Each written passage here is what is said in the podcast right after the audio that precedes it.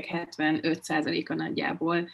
elveszíti az eredeti álmait, vagy sose ki se alakultak, és a fizikai szolgáltató szektorban képzeli el magát. És ugye azzal sincs semmi baj, hogyha valaki szakács szeretne lenni, vagy manikűrös, mert miért nem, meg csodálatos szakácsok és manikűrösök vannak, csak amikor a cigány gyerekek 70%-a akar pincér és szakács is fodrász lenni, akkor ott szerintem igenis probléma van, mert ez nem az ő egyéni álmaikról szól, hanem arról, hogy a többségi társadalom ezt az utat engedi meg nekik. Mindig meg akarja váltani a világot, és hiába származik tőzsgyökeres budapesti értelmiségi családból. Néhány éve leköltözött Borsod megye sötét bugyrába, oda, ahol előtte még senki nem csinált olyat, mint ő. Ez itt a Selfie, a Szabad Európa podcastja, Bátori Róbert vagyok. Benkő Fruzsina most már több borsodi település hátrányos helyzetű gyerekeit tanítja hétvégente írni, olvasni és számolni több mint száz önkéntessel együtt. Az In alapítvány Hernát Szent Andráson néhány éve adományokból egy 200 négyzetméteres házat is felépített, ami közösségi tér és védőbástya is a hátrányos helyzetű tanulóknak. Benkő Fruzsina célja az, hogy a gyerekeknek legyenek álmaik, és meg is tudják ezeket valósítani. Egy kutatás szerint a roma gyerekek álmai elvesznek, mire nyolcadikosok lesznek. Te ezt szellemi holokausznak nevezed. Hogyan és mikor lesznek ezekből a gyerekekből álmaiktól megfosztott emberek? Hát én azt gondolom, hogy ezek folyamatosan vesznek el. Azt gondolom, hogy az tört, történik, vagy azért használtam ezt a kifejezést, mert amikor olvastam ezt a kutatást, akkor az az érzésem támadt, mint hogyha így a többségi társadalom az így bemászna a cigány gyerekek fejébe, és ott ilyen hatalmas károkat okozna, így összeborogatna mindent, vagy nem tudom, tönkretenne mindent. És hogy ez tényleg egy egész kollektív csoportot érint ma Magyarországon, és semmi nincs ez ellen csinálva. Hogy érted azt, hogy a többségi társadalom belemászik a cigány gyerekek fejébe, és ott összeborogat mindent? Arra mond, tehát, hogy a holokauszt része az erre vonatkozik, hogy ez ma Magyarországon történik, és a cigány gyerekeket érinti. Nyilván vannak ö, kivételek, mert ilyenkor meg pont a cigány érdekérvényesítő szervezetek ö,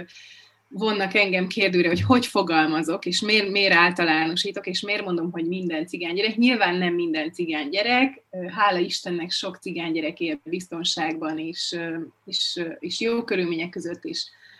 olyan iskolába járhatnak, ahol sokszínűség van, és megfelelő oktatást kapnak, de ugye ez a, ez a kutatás is azt mondja, hogy a, hogy a cigány gyerekek 75%-a nagyjából elveszíti az eredeti álmait, vagy sose ki se alakultak, és a fizikai szolgáltató szektorban képzeli el magát. És ugye azzal sincs semmi baj, hogyha valaki szakács szeretne lenni, vagy manikűrös, mert miért nem, meg csodálatos szakácsok és manikűrösök vannak, csak amikor a cigány gyerekek 70%-a akar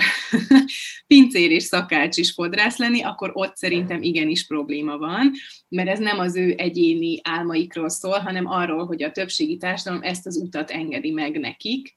és, és ezért itt tudják elképzelni magukat. És az pedig, hogy hogyan veszítik ezt el, vagy hogy mi az a rombolás, amit szerintem végrehajt a többségi társadalom a cigánygyerekek fejében, az az, hogy, hogy ugye a cigánygyerekek is megszületnek ugyanolyan értelmi képességekkel, mint bármelyik másik gyerek. Nyilván így statisztikailag megvan, hogy hány százaléka az embereknek mekkora IQ-val és nem tudom mivel bír, és akkor ehhez képest mégis az van, hogy a cigány gyerekeknek mindössze 15 18%-a fejezi be a, a középiskolát, ugye 15%-uk szerez szakmát, 3%-uk érettségit, ami megint egy rettentesen szomorú szám, és hogy közben mi ugye azt nézzük végig a munkánk során, hogy ez a napi szinten hogyan történik, hogy, hogy mire bekerül az általános iskolába, egy hátrányos helyzetű cigány gyerek, addigra több éves lemaradással bír kialakulni. Hogy utána, amikor bekerül az iskolába, nem tudja tartani a lépést, és folyamatosan negatív visszajelzéseket kap, még tovább tágul ez a szakadék, és akkor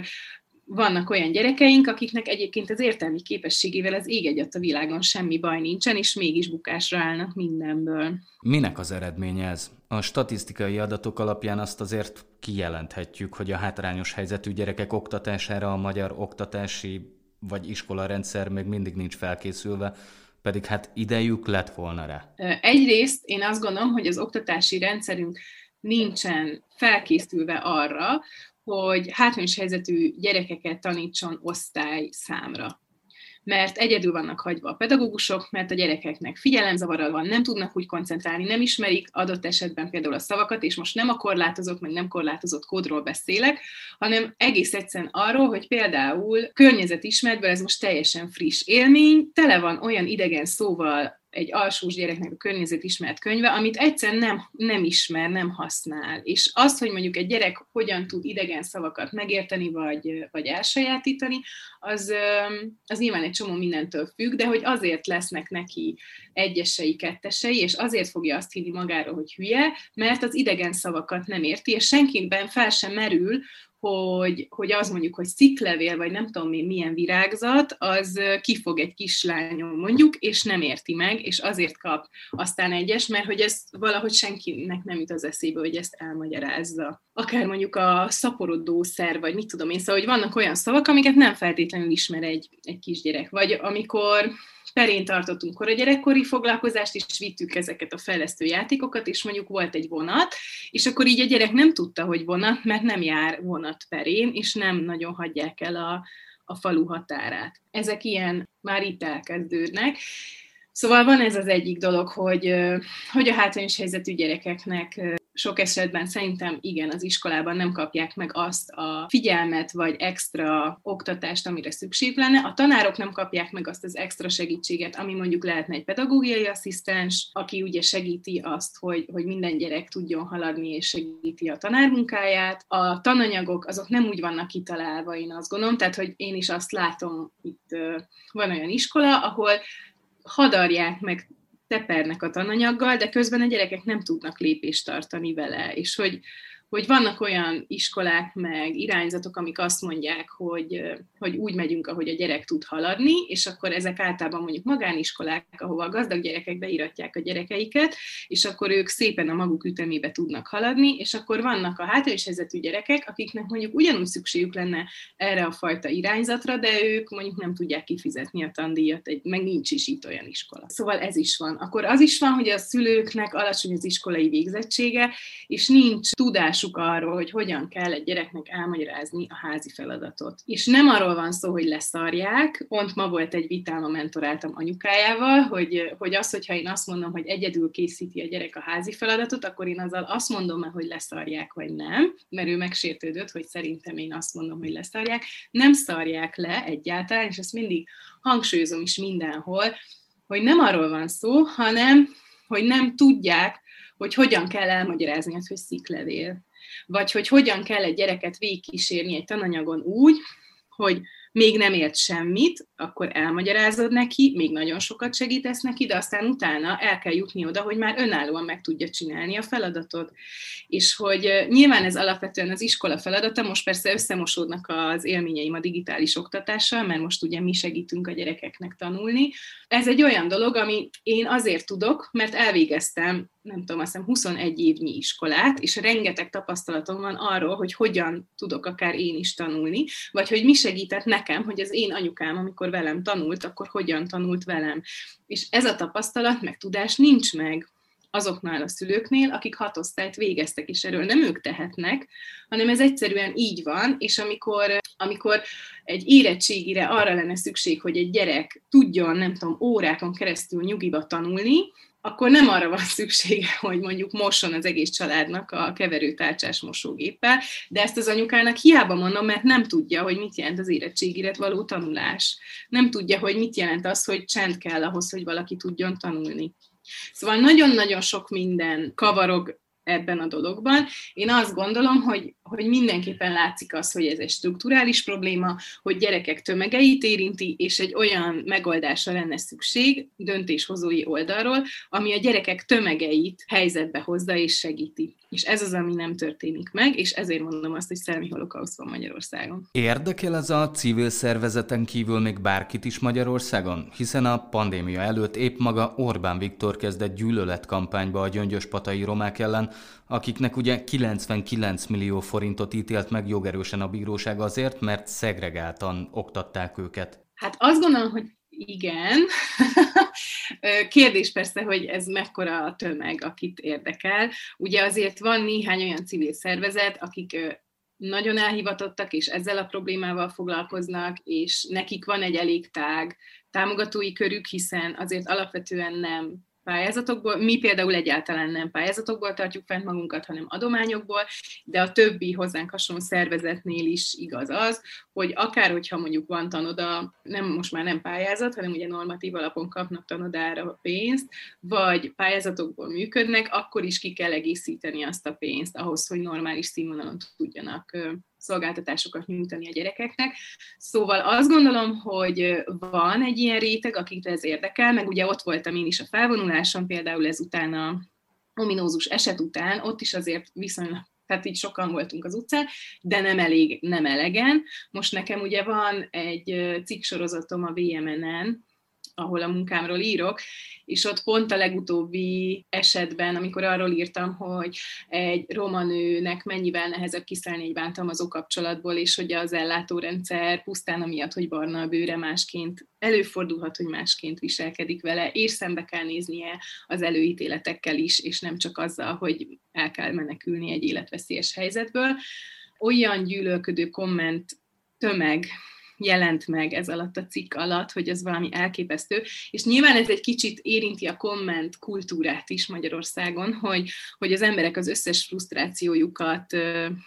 a kommentekbe adják ki, vagy én nem tudom, tehát hogy, hogy tényleg, tehát hogy, hogy vannak emberek, akik úgy érzik, hogy muszáj, hogy odaírjanak valamit, és az lehetőleg még jó nagy ostobaság is, amit odaírnak, de hogy, de hogy nagyon sok sokan élnek hatalmas nagy előítéletekkel és ellenérzésekkel. És nyilván az ilyesfajta hozzászólások, túlalások vagy gyűlöletkampányok azok ennek a területnek, illetve hát magának a cigányságnak, vagy a hátrányos helyzetű embereknek sem tesznek jót. Hát igen, és ugye ezen nagyon sokat gondolkoztam azóta is, hogy mit lehet ezzel kezdeni, amikor valaki azt írja, hogy ő nem előítéletes, hanem tapasztalatokból beszél, és minden cigánygyerek lop, és nem tudom micsoda, hogy ezt hogy lehetne átvinni, mert ugye, hogyha én beszélek a munkámról, meg a cigánygyerekekkel kapcsolatos törekvéseinkről, helyzetről, akkor azt ugye általában azok hallják meg, akik nyitottak már eleve és hogy vajon hogy lehetne azt elérni, hogy aki nem nyitott meg, aki előítéletes, azt egy kicsit elmozdítani, és rádöbbenteni arra, hogy ha azt mondod, hogy nem vagyok előítéletes, de minden cigánygyerek lop, akkor az éppen, hogy az előítélet maga, vagy hogy amikor úgy beszélsz cigányokról, ahogy mondjuk ezekben a kommentekben, akkor pont az a cigánygyerek, akivel én dolgozom, és a világ legáldottabb lelke, hogyha ezzel a elutasítással találkozik, akkor meg fogja változtatni, és hatással lesz rá. És hogy ez szerintem nagyon logikus és nagyon egyszerű, de hogy nem megy át. Tőzsgyökeres budapesti értelmiségi családból származol, mégis néhány évvel ezelőtt Budapestről elköltöztél Borsod leglecsúszottabb részére azért, hogy gyerekeken segíts. Hogy kerültél oda, és pontosan mit csináltok? Ez egy jó, jó nagy kérdés csomag. Hát igen, úgy szoktam magamra gondolni, mint aki világot vált. Ö, igen, ahogy mondtad, ugye Budapesten születtem, olyannyira vagyok Budapesten, hogy még a nagyszüleim is Budapesten éltek, bár ők ugye azért vidékről költöztek oda, de én már úgy nőttem fel, hogy az egész család mindenki csepeli volt ráadásul. És én ugye szociális munkás lettem, és az egyetem alatt egyre többet dolgoztam olyan helyen, ahol cigány fiatalok voltak. Voltam Rákospoltán gyakorlaton, csádok átmenti otthonában, gyerekotthonban dolgoztam, és aztán az egyetem elvégzése után egy ifjúsági klubban helyezkedtem el. Igazából ott azzal találkoztam, hogy a munkánk az nem igazán tud eredményeket elérni. Az ő helyzetük döbbentett meg engem, hanem az, hogy a munkámmal nem tudok segíteni nekik. Tehát én azt éreztem, ott dolgoztam egyébként hat évig, és azt éreztem, hogy az, hogy ők oda bejönnek, és biztonságban vannak, és mit én zsonglőrklubot tartunk nekik, meg próbálunk velük tanulni, de az annyira nem izgatta őket, az az ő életükre igazán nincs nagy hatással, és az ő gyerekük ugyanígy ebbe fog megszületni, és ugyanígy fog felnőni. És amikor láttuk, hogy mondjuk egy gyerek egy olyan családban nő fel, ahol lehet látni, hogy akik felnőnek, azok kriminalizálódnak, akkor ott a gyerek jóléti nem tett semmit például, mert azt mondta, hogy majd csak akkor fog tenni valamit, amikor látszik, hogy azok a gyerekek veszélybe vannak. És mondjuk, hogy jó, de azt nem kéne megvárni. nem a hivatásommal volt baj, és nem is a felkészültségemmel, szerintem én csodálatos egyetemre jártam, és és pont ezt a hihetetlen elhivatottságot és a, a cigány gyerekek ügye iránti elköteleződést szerintem nagyrészt onnan is kaptam, hiszen én azért a Ferge Zsuzsa darvasági a máterből jövök, szóval ott azért ezzel minden át volt itatva. Ugye abban az időszakban jártam oda, amikor a, a gyerekszegénység ellenes stratégiát írták, amikor Széchenyben elkezdték a modellprogramot, tehát mi azért ezzel így át voltunk itatva, úgyhogy nem, nem, nem ezzel volt a probléma, hanem a, azzal, hogy a munkámmal mit tudok elérni és mit nem. Akkor fogalmazódott meg bennem, hogy szeretnék egy olyan programot, ami azon segít, hogy a cigány gyerekek ne ismételjék meg generációról generációra azt, ami történik. És hogy valódi esélyeket kaphassanak, egy olyan programot, ami rugalmas, amikor nem tudom, számítógépre van szükség, akkor szerezhetünk számítógépet, és nem köt az, hogy egy állami intézményben dolgozom, ami nem tud mit kezdeni az adományokkal, ahol, hogyha azt gondoljuk, hogy kell mondjuk egy zsonglőrklub, akkor csinálunk egy zsonglőrklubot, de hogyha arra van szükség, hogy megvarjuk a gyerek nadrágát, akkor megvarjuk azt. Szóval, hogy egy ilyen rugalmas igényekre reagál, kiváló, és az egész közösséggel dolgozó, és a gyerekek kicsikorától induló munkáról álmodoztam. Eljött az a pont az életemben, amikor elhittem, hogy létre tudok hozni egy ilyet. Hogy kezdtél hozzá? Hát igazából volt ez a pont, amikor tényleg így minden összeadódott, és azt gondoltam, hogy jó, akkor ebben most nekivágunk. Kellett hozzá, hogy két barátom is pont ezen a ponton azt mondta, hogy ők szeretnének valamilyen világmegváltó projektet, és akkor sokat ültünk egy kávézóban, és gondolkoztunk azon, hogy hogyan is kéne ezt elkezdeni. Elkezdtünk egy társadalmi fejlesztő programra járni egyébként, mert szeretük volna, hogyha olyan projektet hozunk létre, ami nem függ a, pia- a pályázatoktól, és például van piaci alapú bevétele, Úgyhogy azt csináltuk egy éven keresztül az elején, illetve ezzel párhuzamosan elkezdtük keresni a helyet. Engem ugye nagyon nagyban inspirált a Bódis Kriszta hétesi programja, a Ritók Nórinak a toldi munkája, meg a bagázsnak is a, a bagi munkája, és ezért tudtam, hogy egyrészt én akkor el is mentem Toldra például, és láttam, hogyha, hogyha négy és fél órányira Budapesttől vannak önkéntesek, akik bevállalják azt, hogy oda mennek, akkor talán ide is, ugye Borsod meg két-két és fél órányira van, tehát akkor valószínűleg találunk olyan embereket, akik idáig eljönnek, ez volt az egyik, és a másik, hogy mindenképp olyan helyre akartam menni, ahol erre valóban szükség van, és ahova valószínűleg más nem menne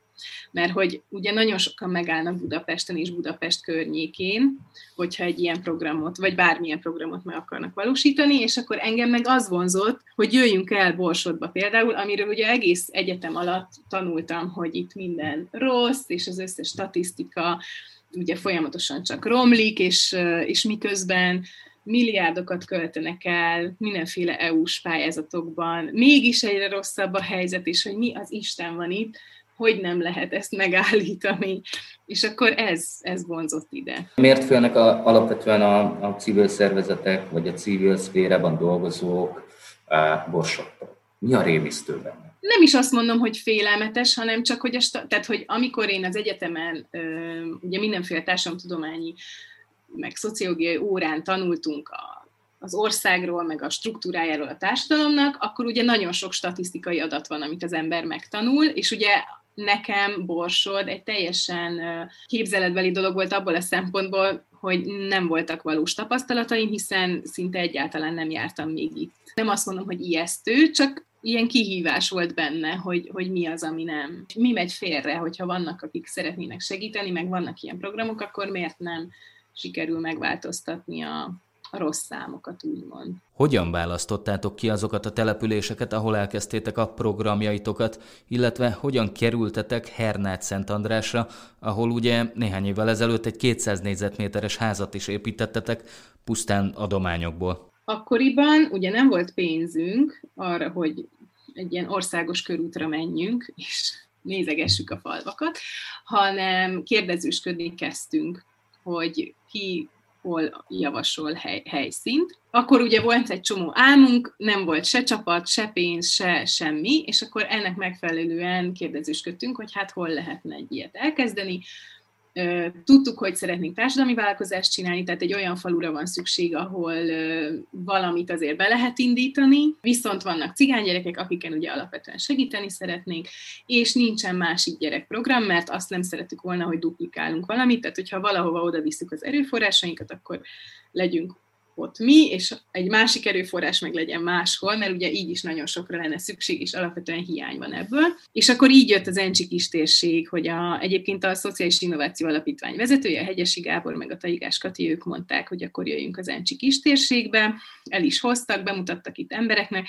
körbejártuk, itt már akkor körbe mentünk a falvakon, beszélgettünk polgármesterekkel, és végül pere mellett döntöttünk. Hát az első tapasztalat nagyon pozitív volt, mert bementünk a gondozási központ vezetőjéhez, a Rivnyákévához, és ő veled volt egy nagyon kedves beszélgetésünk, aki szerintem nagyon fontos volt, hogy amikor így előadtuk, hogy hát mi itt vagyunk, így pesti kislányok, és hát szeretnénk egy ilyen világmegváltó dolgot csinálni, akkor nem leesett a kanapéról a röhögőgöstől, hanem valamennyire így komolyan vette, és mondta, hogy jó, hát ez tök tök jó, és akkor gondoljuk át, hogy hol lehetne ezt megvalósítani. És akkor ő vitt el minket egyébként Perére, ott bemutatott a perei polgármesternek, és aztán utána meg már itt valamennyire önálló káváltunk, szóval utána körbe megkerestük a többi polgármestert, megnéztük a többi falut,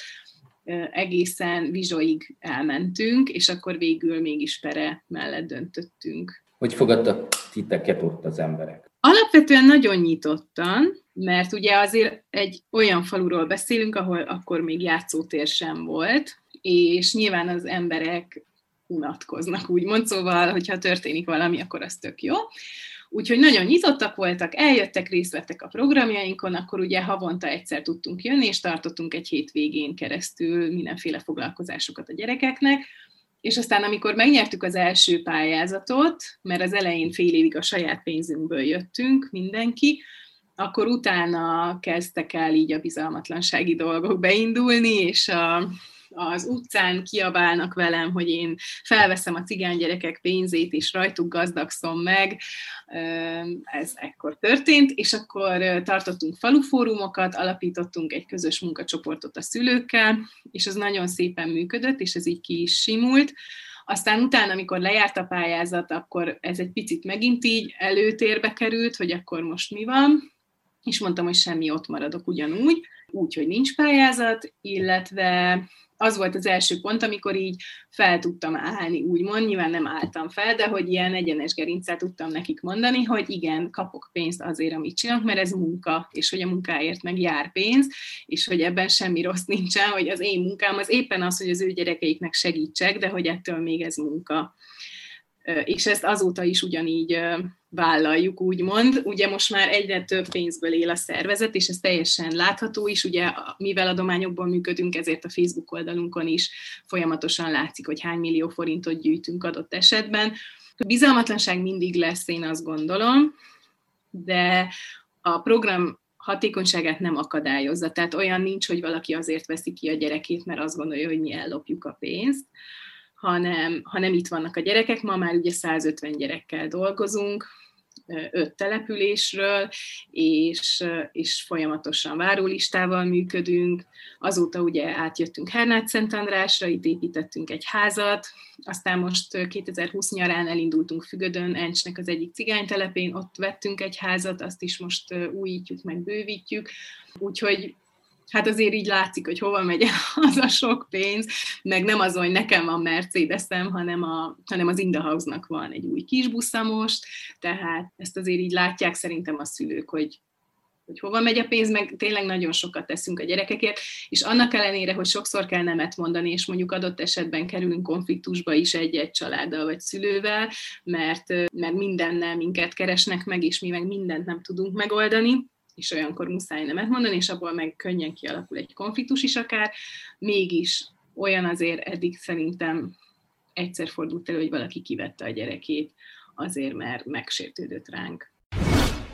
Ez volt a Selfie, a Szabad Európa podcastja. Benkő Fruzsinával, az Indahouse alapítvány vezetőjével néhány hét múlva folytatjuk a beszélgetést. Pátori Robertet hallották, köszönöm figyelmüket!